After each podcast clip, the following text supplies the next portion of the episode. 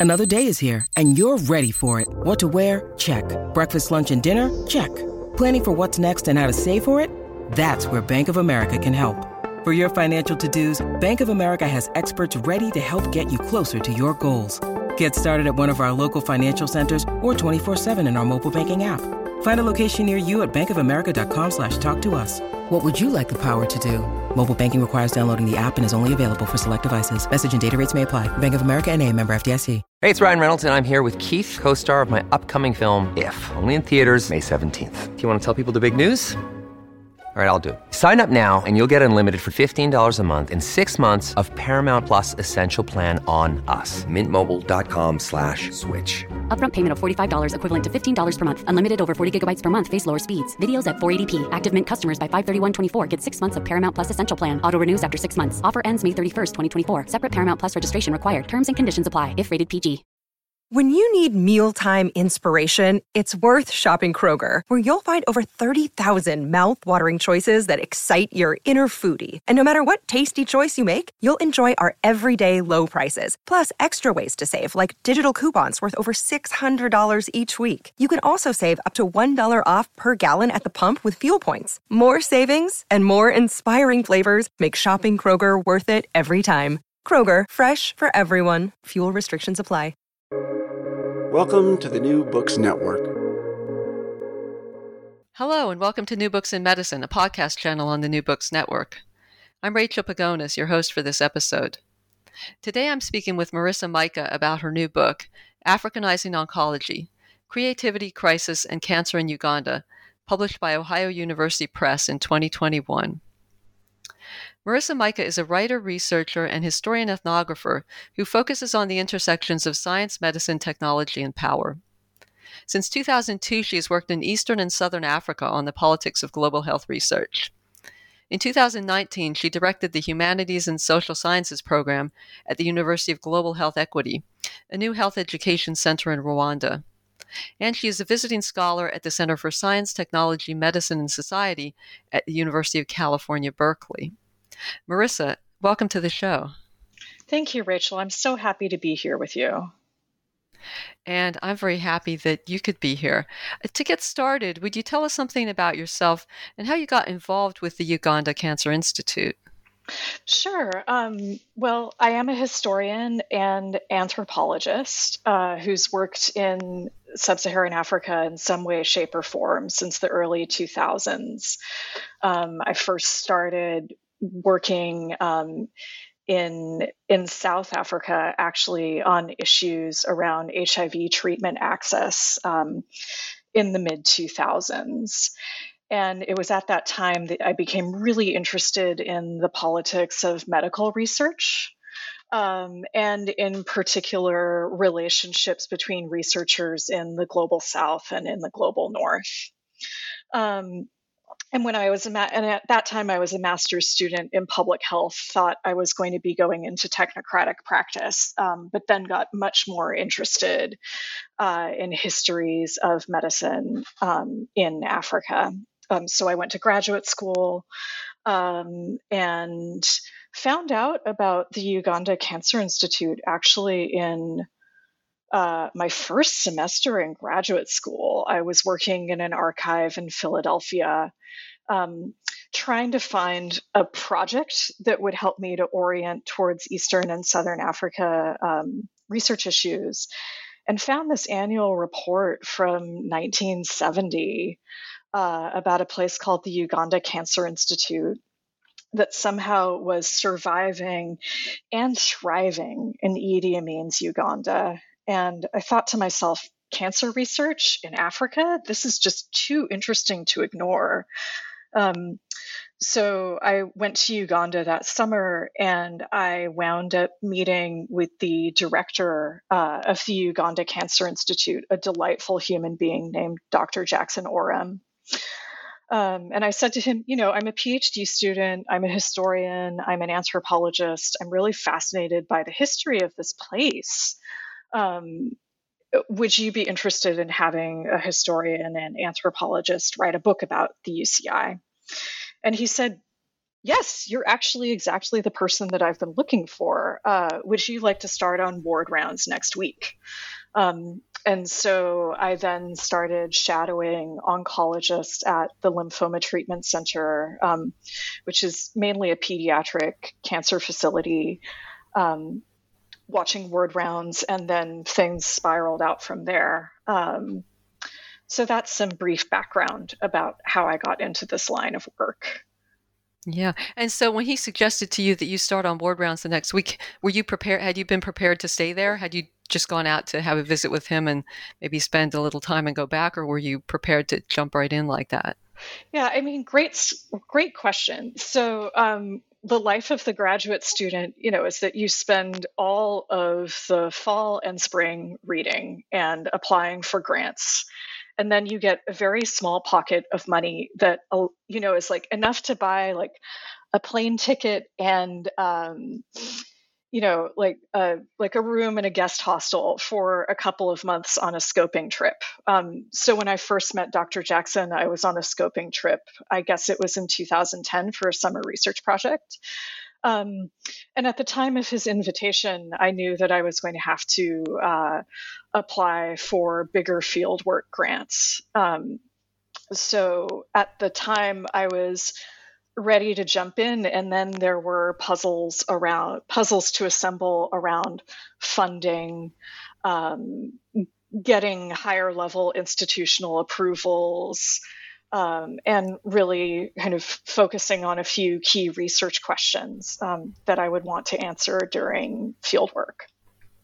So then you jumped in and you mentioned that what really interested you was this idea of cancer research in Africa, in Uganda. And one of the central themes in the book is this relationship between cancer research and cancer care at the UCI.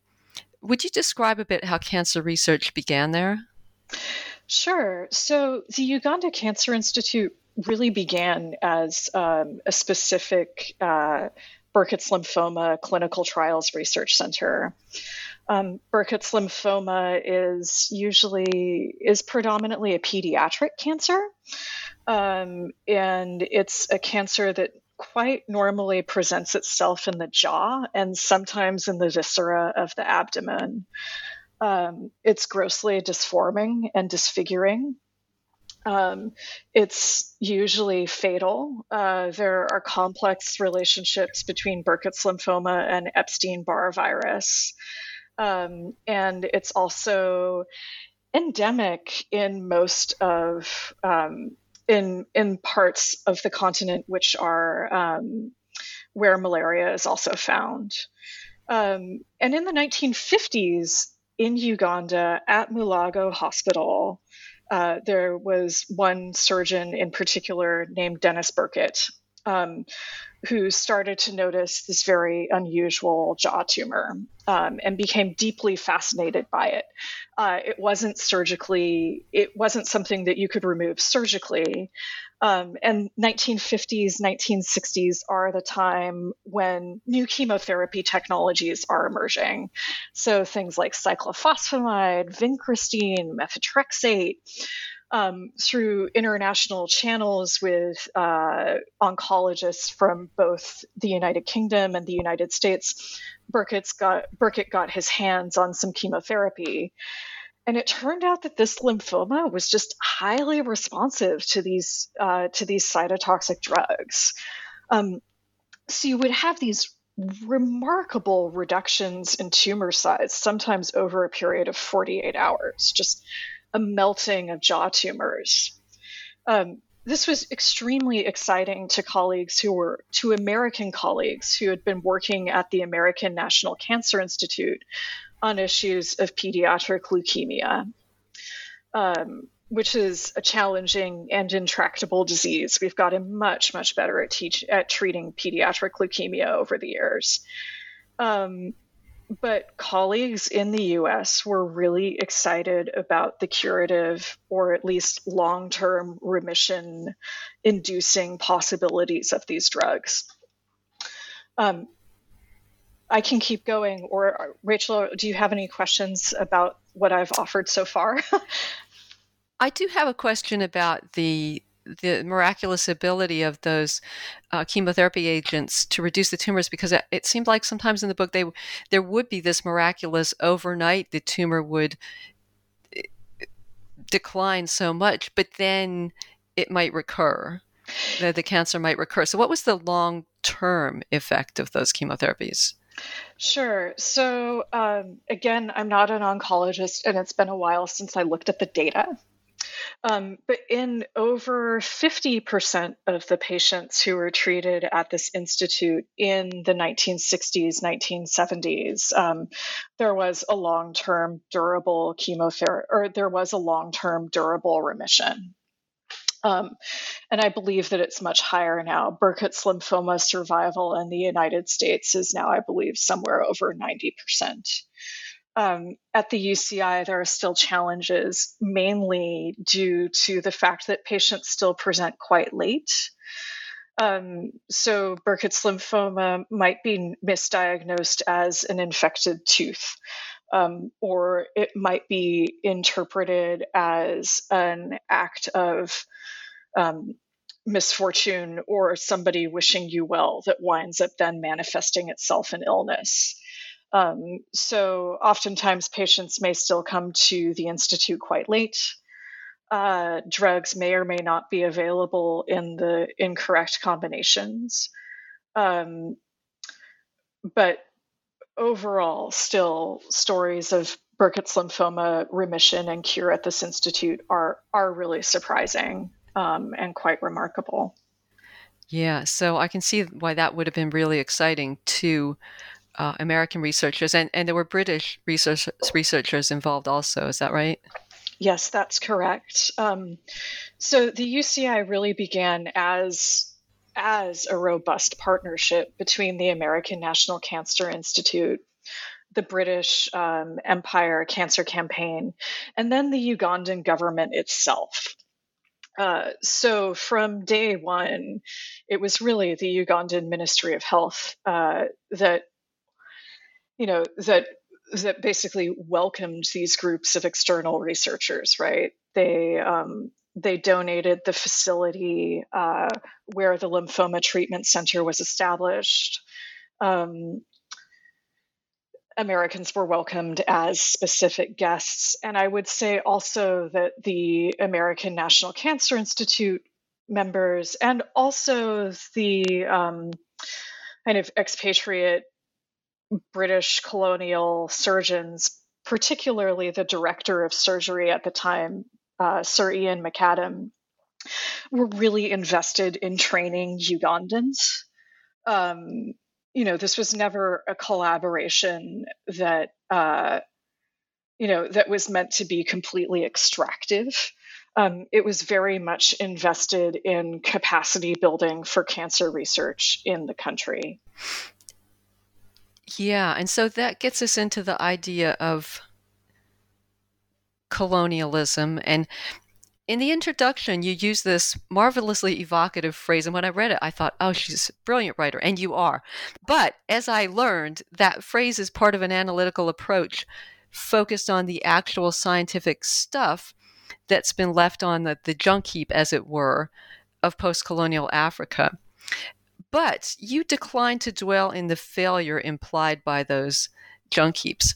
So, how did you feel inspired to move beyond, uh, in your own words, accounts of failure, exploitation, technocratic bumbling, and untimely death in contemporary African health settings when you were telling the tale of the UCI? Thank you so much. That's a great question. Um, so, on this issue of imperial debris or colonial debris, um, for this, this really comes out of work done by the anthropologist Anne Stoler um, and a longtime historian of Africa um, uh, by the name of Nancy Rose Hunt. Um, and I would say that over like the past decade or past decade and a half, there's just been a flurry of really fabulous work um, that's been done on the history of health and healing in Africa. And a lot of it has focused on scientific research. Um, and a lot of it has kind of, I would say, focused on this question of, well, what was the afterlife of colonial medical projects? Um, what is the afterlife of something like a scientific capacity building project? Um, so, like Noemi Tousignant uh, recently wrote a fabulous book on Senegalese toxicologists and their struggles for capacity. Um, and a lot of this work does wind up focusing on kind of junk and detritus or improvisation or spaces of medical care um, where things are not working. Um, and you know, when I started this project and when I was researching um, in Uganda in 2012, uh, there was a critical book that came out on the his on that was an ethnography of cancer in Botswana um, called "Improvising Medicine" by Julie Livingston. Beautiful, beautiful, beautiful book. Um, an artfully rendered and kind of heartbreaking story of what happens when you try to provide oncology in a place where so many things are missing. Um, you know, but in in engaging with all of these works, I don't. I didn't feel that in the setting that I was working in, if I was only going to focus on broken things, or if I was only going to focus on things that weren't working, um, that I would not be giving my colleagues their due um, because they're getting up and making things work every single day. Uh, Dr. Jackson, the director of the institute, you know, is there at like eight o'clock in the morning, does not leave until eight o'clock in the evening, is hustling to get government funding, is applying for grants to build out an East African Center of Excellence. Dr. Fred Okuku, you know, is on the phone trying to get blood from down in Mulago. Dr. Joyce, you know, is figuring out how to make you know space for beds for very sick pediatric patients. Um, this is a place where things are working and they're working remarkably well in the face of um, shortages challenges late stage illness. Um, and i i really did want to give my colleagues their due. Uh, and i hope that came alive in the pages for you it did, and it actually felt, although you describe sometimes graphically the you know the, the, the suffering that the children and families had related to their cancer, it was a very inspiring, I would say, uh, tale overall for the reasons that you cite. And I kind of wanted to move into that in, in, chapter two, which is called A Hospital Built from Scratch. You describe the Lymphoma Treatment Center, or LTC in its early days. And one important aspect of care there was that not only the sick child, but the entire family was cared for in one way or another by the hospital. And how was this kind of social support critical for the patient's survival? Sure, that's a great question. Um, so, the Lymphoma Treatment Center, which started in 1967, um, was originally designed to just be a Burkitt's lymphoma clinical trials facility. The raison d'etre of this center was to just simply see whether or not different chemotherapy combinations would induce long term remissions for pediatric patients and there was a whole apparatus that made this possible. Um, caseworkers who would go to villages, uh, elaborate recruitment, elaborate patient recruitment, um, you know, warm collaborations with the pathology department. Uh, but what American oncologists realized within six months of opening up this facility that was supposed to be a clinical trials facility is that the families that they were working with you know, were farmers. They often had five to six to eight other children they were taking care of. Um, chemotherapy treatments are really long. They usually take between eight months and or six months and a year of various cycles. Um, so parents had a lot of anxiety about um, about pulling their kids from pulling their kids from school and having them be treated at this facility. Um, and so the hospital director, or rather the UCI director at the time, Dr. John Ziegler, realized that if they were to provide services um, for families who were here at the Institute taking care of children. Um, that is, if they were to provide care for whole families rather than just the individual patient. Um, they were going to get much better research results uh, because then they would have fewer patients lost to follow up. Um, and they would also wind up supporting families so that they wouldn't wind up facing destitution or some sort of economic crisis to engage um, in these trials. Um, I mean, in Eastern Africa, Southern Africa, Western Africa, like your family is like, you know, not only your health insurance, but they're also like your nursing staff, they're your cook, they're your laundromat. Um, you know, if you go to Mulago Hospital today, you will see that families are coming and really providing the bulk of day to day nursing care and supportive care on the wards. Um, so I would say that you know John Ziegler was not only a brilliant oncologist, I mean he's actually still alive, uh, but he was also a brilliant anthropologist of medicine.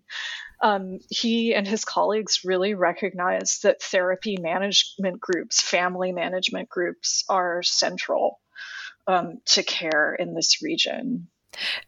Yeah, and it sounds like with the the resources that were available, the the cancer institutes really couldn't uh, provide full care without the family's participation. So, um, caring for the families benefited them in that way as well.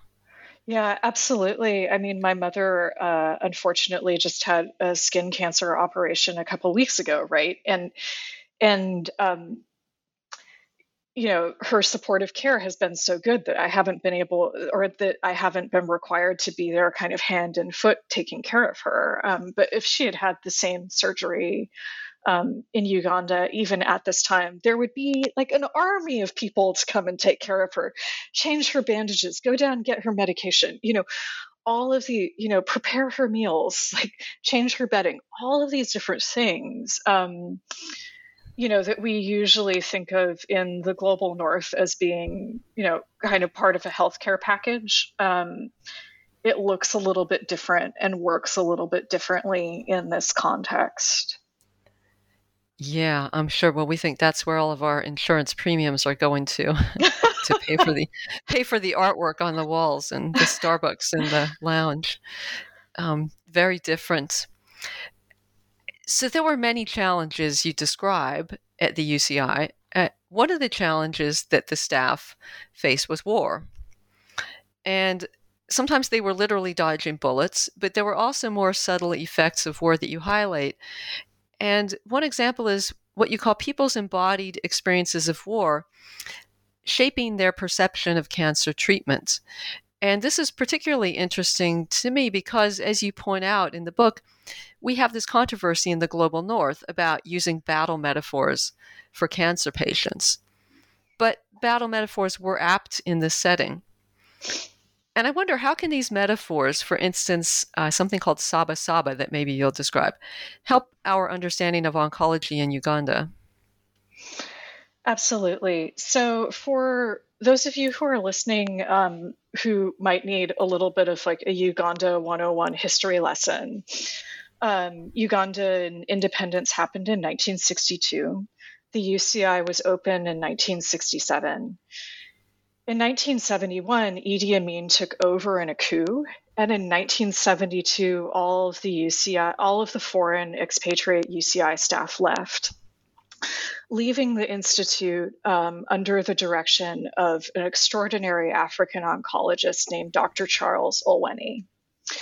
Um, and Charles Olweny and his team kept the institute open during Idi Amin's tenure, uh, which ended in 1979 um, with an invasion by the Tanzanian army that's also been called a war of liberation. Um, and then there was a civil war in Uganda between early 1980s up to 1986 when Yoweri Museveni came into power. Um, and he's still the president of Uganda today. Um, this war that happened between in the Tanzanian invasion and afterwards uh, was devastating and frightening. Um, and during this time, especially with the invading Tanzanian army, um, there were kind of many there were many days of of I would say wartime uncertainty. Um, and the UCI stayed open in the 1980s, and it also stayed open during the war. Um, and I'll just read to you um, one memory of one of the individuals who worked at the UCI um, as a medical officer in charge of the lymphoma treatment center. Um, and she describes the relationship between chemotherapy, um, between the experiences of chemotherapy and this um, and these kind of wartime memories in the following way. Uh, she says, when there was the war in Uganda, the Tanzanians, when they came for this liberation, they had this big gun which used to throw the bombs, and we called it Saba Saba. Um, and Saba Saba in this case is a Katyusha rocket launcher, which is like a Soviet um, rocket launcher weapon. Um, and the patients named this drug Saba Saba, the chemotherapy. It would hit them. The hair goes out. The next day they are anemic. They are weak.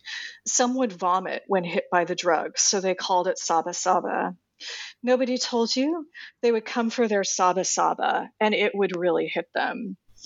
Um, and you know, when I did this interview uh, with this um, with this neonatologist, you know, she she was rhythmically snapping her fingers to punctuate the way chemotherapy treatments violently hit the body. Wow. Um, I thought the history of these rocket of this rocket launcher analogy was so fascinating, and you know, kind of did a deep dive on the ways in which the Soviet military technology was then reappropriated and Cold War arm races or Cold War arm races. Um, yeah, and you know there is this kind of American oversaturation of cancer being a constant war.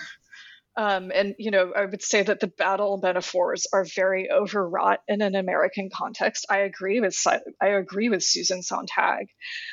Um, but I found this to just be such an evocative and historically specific analogy um, to talk about embodied memory. Um, and you know, if you talk to individuals who are receiving um, chemotherapy treatments at the institute today, uh, they will not say that they're getting saba saba. You know, this is a very historically specific metaphor. They'll just say that they're getting chemo uh, you know, or Impisto Mukaga, which means six shots in Luganda. Um, this memory of the war has very much faded. Uh, uh, but I did just find it deeply fascinating and arresting.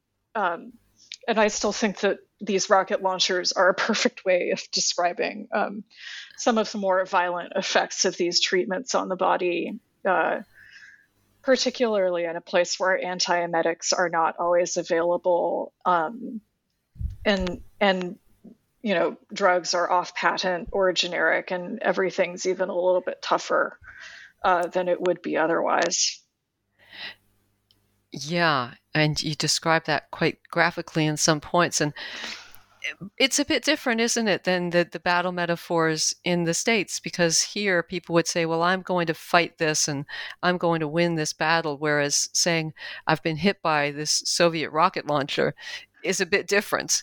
It's saying, that's the effect this has had on me versus I'm a warrior and I'm going to kick ass in this uh, in this battle. Yeah, absolutely. And I I would say that there are kind of some more there since I've been working at the institute for the past 10 years, I would say that there is a little more of like a global north like we're going to win this we're going to battle this you know we're going to survive this um, there's more of that language than there used to be um, but i agree there is something very evocative um, and and kind of has uh, both a gorgeous and kind of heartbreaking texture about what these experiences actually are um, and how people cope with it and how people think about it and how people experience this hmm. yeah and so kind of staying on the subject of, of language and how it's used. Um, in chapter five, you tell the tale of this very beleaguered piece of technology, which is a cobalt 60 machine used for radiation therapy that lasted well past its use by date. Um, in fact, it wasn't in very good shape when it got there, I believe, to the UCI. But in the chapter, you tell us that there is no word for junk in Luganda. And you refer to the machine yourself as junk, but the hospital staff did not. So I wonder how does this difference in cognitive approach of n- not having the language to describe the concept of junk or not using that affect how the staff kept things going under the most difficult circumstances? Absolutely. So um, I would say that um, so the radiotherapy story in in the book is really interesting, and I hope that readers spend some time with it. Um, and if you don't feel like reading the whole book, uh, there's also it's also written up um, as a separate piece for technology and culture. Um, but this is basically a chapter that explores and traces the history of a donated re- of a donated radiotherapy machine, and the ways in which a set of Ugandan individuals, um, you know, the director of radiotherapy at Mulago, um, a mechanic named uh, a mechanic that I call Mr. T. You know, how do you keep a donated piece of Chinese equipment functioning in a setting that's dusty, uh, where parts are being stolen, um, you know, where the vacuum seal uh, in the machine breaks and you know that you're not going to be able to order a spare part. So you go down to the Kampala auto junkyard instead and pull an oil seal to improvise as a vacuum seal. Um, when I and you know I I spent a lot of time talking with my colleagues about like well how would you describe this machine? Um, in Luganda, yes, there is no word for junk. Uh, you would describe something as old or very old, like Enkade and Yo, you know, is very old in Luganda. That's the language that we have. Um, I really wanted to use the word junk because I wanted to highlight to readers who might be working or sitting in the global north and being like, well, why is Mulago working with an old radiotherapy machine, you know, in the mid 2000s? You know, why are they using this, you know, piece of beleaguered equipment?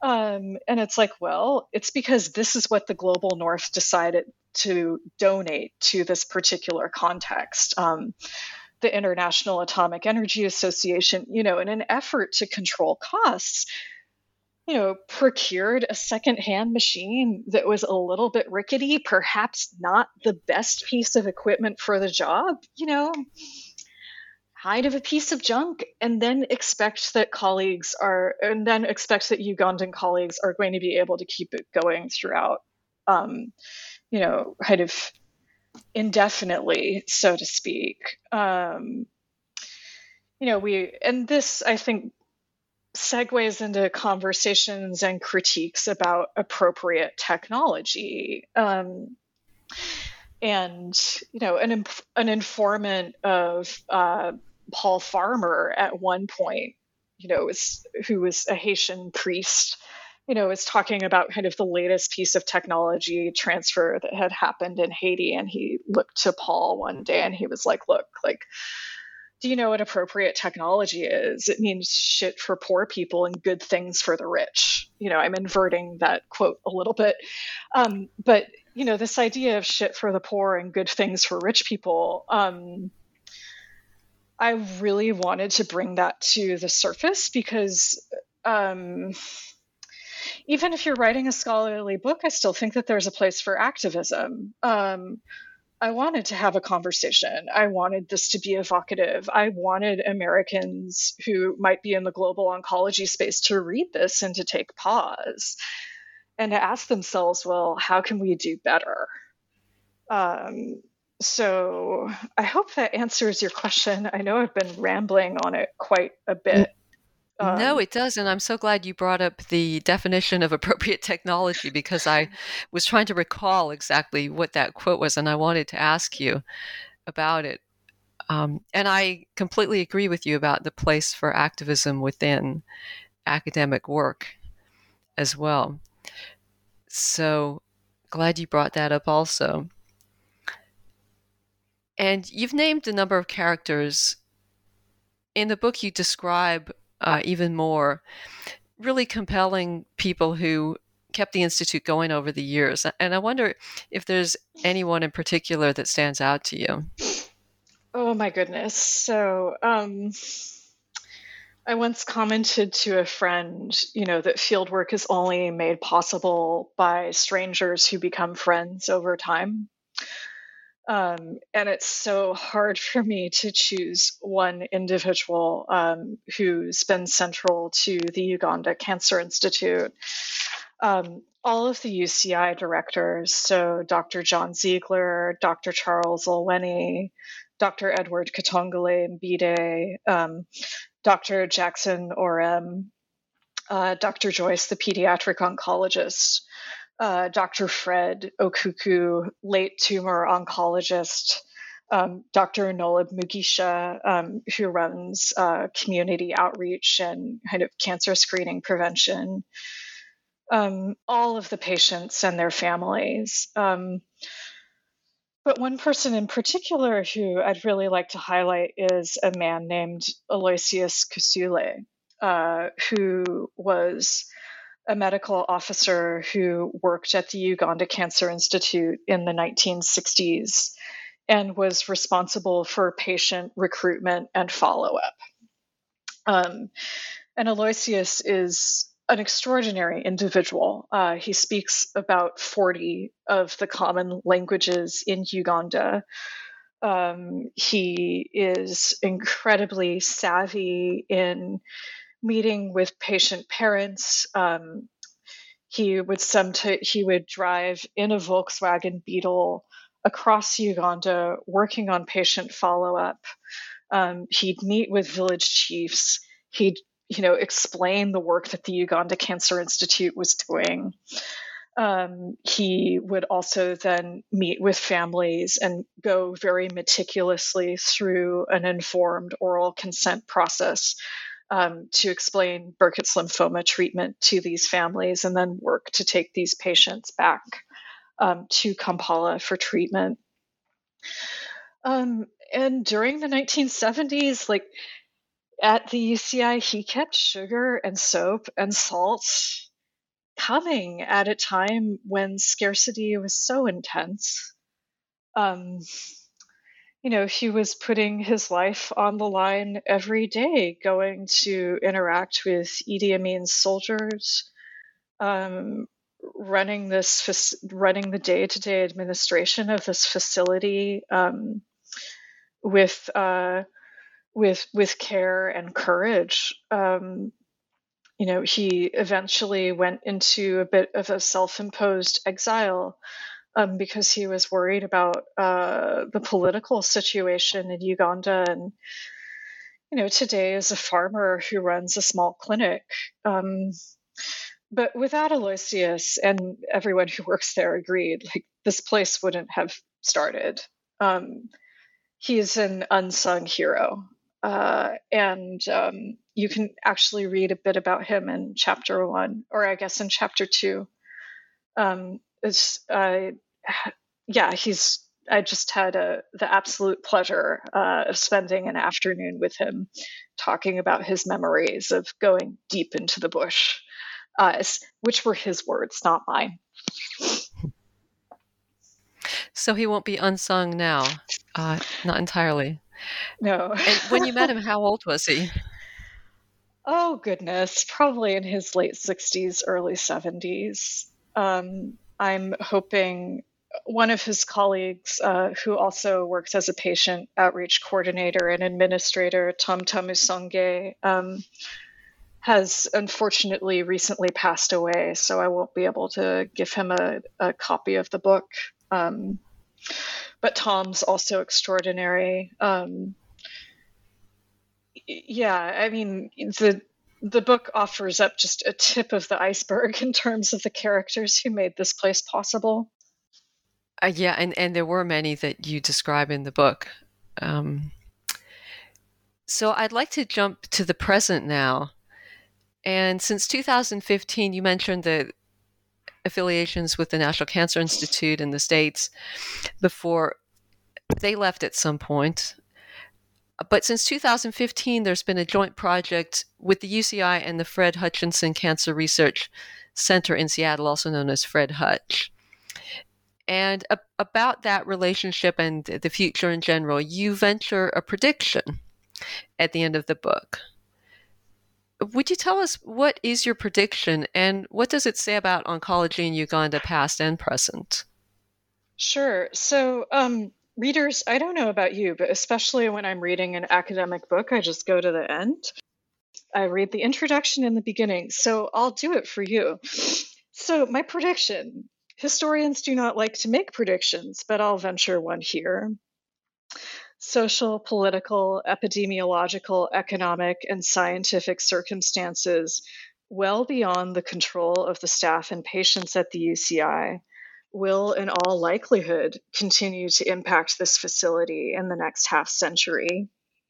Ugandan citizens will continue to contend with malignancies on the wards and malignant states. Committed Ugandans, these physician intellectuals, will keep these new investments in cancer services going long after this latest international research partnership with the Fred Hutch comes to a close or changes. Research is a resource, but it is one fundamentally situated in the temporal shifts of politics, economics, scientific priorities, and personal relationships.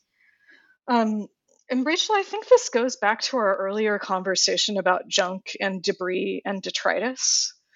Um, the prediction that I'm trying to make is that, you know, rather than thinking about you know, like a linearity in terms of capacity building projects, you know, or some sort of like teleological future. Things are always changing in ways that we cannot predict. Um, you know, when I was writing this book a year ago, or when I was finishing this book a year ago um, and getting it ready for copy editing, uh, you know, I couldn't predict that it was going to be such a challenge to figure out how to bring the book to Uganda in the middle of a global pandemic. Um, nor was I surprised when I found out that my Ugandan colleagues were very strategically and savvily figuring out how to still provide cancer care in the middle of this global pandemic, often by charting buses for cancer patients so they could still come to the Institute for treatment and make it back to their homes um, despite curfew issues that the Ugandan state was implementing for um, for COVID control a year ago. Um, you know, most of the American collaborators that I wrote about in this book, in particular, Corey Casper, who's a fabulous human being, um, you know, left the UCI, went on, did other things with his life. Um, you know, Mzungus come and Mzungus go, but it's ultimately the Ugandans who stay and make this place work. Um, so I have no idea what things are going to look like in the next 50 years, other than the fact that this place will still be standing, I imagine. And you, when you say Mzungus, you mean white people, right? Yeah white people those who travel or those who um, those who wander. It's like those that's the other definition of it. Um, so and i think it's pretty apt. Yes. Um, you know i was really intrigued by that phrase research is a resource and it struck me that it's a resource that benefits but well I don't want to say just that benefits both sides, but I mean, you could look at it two ways. Research is a resource that the global north has helped to provide to the UCI, but on the other hand, the UCI has given them the wherewithal to do research that was very important to the global north. So it's it's something that's seems to me works from both sides and could possibly be exploited, but but wasn't. I mean, uh, let me put it this way: sometimes you hear about, let's say, vaccine trials taking place in Africa from pharmaceutical companies that are based in Europe or the United States, and there's sometimes some another word I'm trying to come up with. Let's say people, some people don't like that. Um, there's there's talk about the harm that that does to the people who are being studied. But in this case, it doesn't seem like that's uh, that's a component of this story. Is that right? Yeah, so research is our resource is the Uganda Cancer Institute's current slogan. I mean, it's literally on the sign that welcomes you when you come to the compound um, research is the resource that, resource that's brought new capital investments. Research is the resource that has brought better clinical out, outcomes for Burkitt's lymphoma. Um, research is the resource that is changing the way that we treat and think about Kaposi's sarcoma and um, human papillomavirus. Um, you know in in african history there's this whole kind of dynamic that with healing so too is always going to come harming. You know you can't you can't untether those you can't untether those things like you can't have one without the other. Um you know you can't have creativity without destruction. Um so i think and and I think that this is a place where you know there's a whole book that I wish that I had been able to write about the perspective of the Burkitt's lymphoma patients who were receiving care and treatment at Mulago by Dennis Burkitt and others in the 1950s and into the 1960s. I so wish that I could get into a time machine and go back and ask about the racist and or the racial and paternalist politics of all of this. Um, I wish that I had had, I you know, I wish I could get into a time machine and could have sat down and interviewed patients and their families about what sort of consent processes were actually being taken. Um, you know, I know that when American colleagues at the National Cancer Institute came and set up the infrastructure for the institute in the 1960s that you know they were adamant that they were going to bring in informed consent uh, you know that things were going to be done above board in terms of treatment randomization. Um, and i would say that you know, there was also that ethical innovation of recognizing the fact that they were going to need to financially and economically and socially support families um, of patients. Um, and I do think that there's so there's so much that we just don't know um, about the history of this place. Um, but I wanted to leave it ambiguous.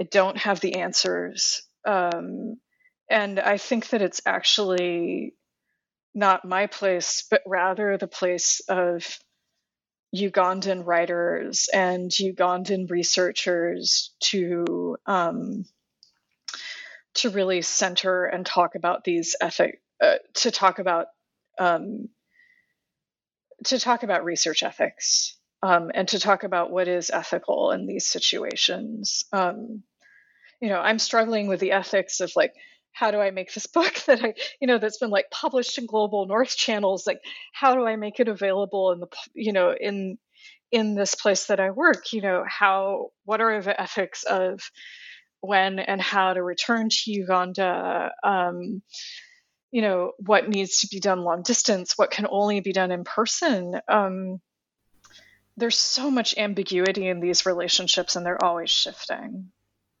Hmm. And that's interesting because that's always a, a, consideration of research too. Is once it's done, it's supposed to be made available to everybody. Um, well, there's a lot that still needs to be done in terms of the decolonization of academic publishing in order for that to happen. yeah, yeah, I'm sure. and probably in research as well. For sure. So, Uh, we've taken up a lot of your time, Marissa, but I wanted to ask you one last question, which is uh, what are you working on now? Well, exactly this question of what are we talking about when we're talking about decolonizing global health. Um, as you mentioned, I worked in Rwanda for a year directing medical humanities at a new um, at a new medical school, um, which is a very complicated partnership between the Rwandan government, Harvard Medical School, um, Partners in Health, um, you know, McKinsey consultants actually came in and, and initially were the ones to kind of put forth the business model. Um, and I've just been thinking a lot about what it, it means to um, make global health partnerships more equitable. Um, what does it actually mean to change medical education, um, you know, from below? Um, and so that's you know pretty much where I where I think I'm going to be working on, or what I'm going to be working on. I I want to be thinking about about this. Um, and the other thing that I am working on um, is gearing up for the Uganda Cancer Institute's 55th anniversary um, and doing uh, a set of celebrations around this remarkable institution. Um, and also thinking about what can be done to pay forward some of the lessons that I hope are clear in this book. Um, and how to perhaps ensure that this book winds up being a tool of advocacy um, for improving pediatric oncology outcomes in Eastern, Southern, and Central Africa. That sounds wonderful, and I can see why you want to get it out uh, in Africa as well, for sure. So, uh, the book is Africanizing Oncology Creativity, Crisis, and Cancer in Uganda, published by Ohio University Press. And I, if you start reading it, you will not be able to just read the first chapter and the last as Marissa does because you want to find out everything that's in between. It's an extraordinary history. And Marissa, thank you so much for coming on and, and speaking with us about it today. Uh, thank you again, Rachel, for having me. It's been an absolute pleasure. Um, and thanks again for being such a thoughtful and engaged reader. Well, it's my pleasure.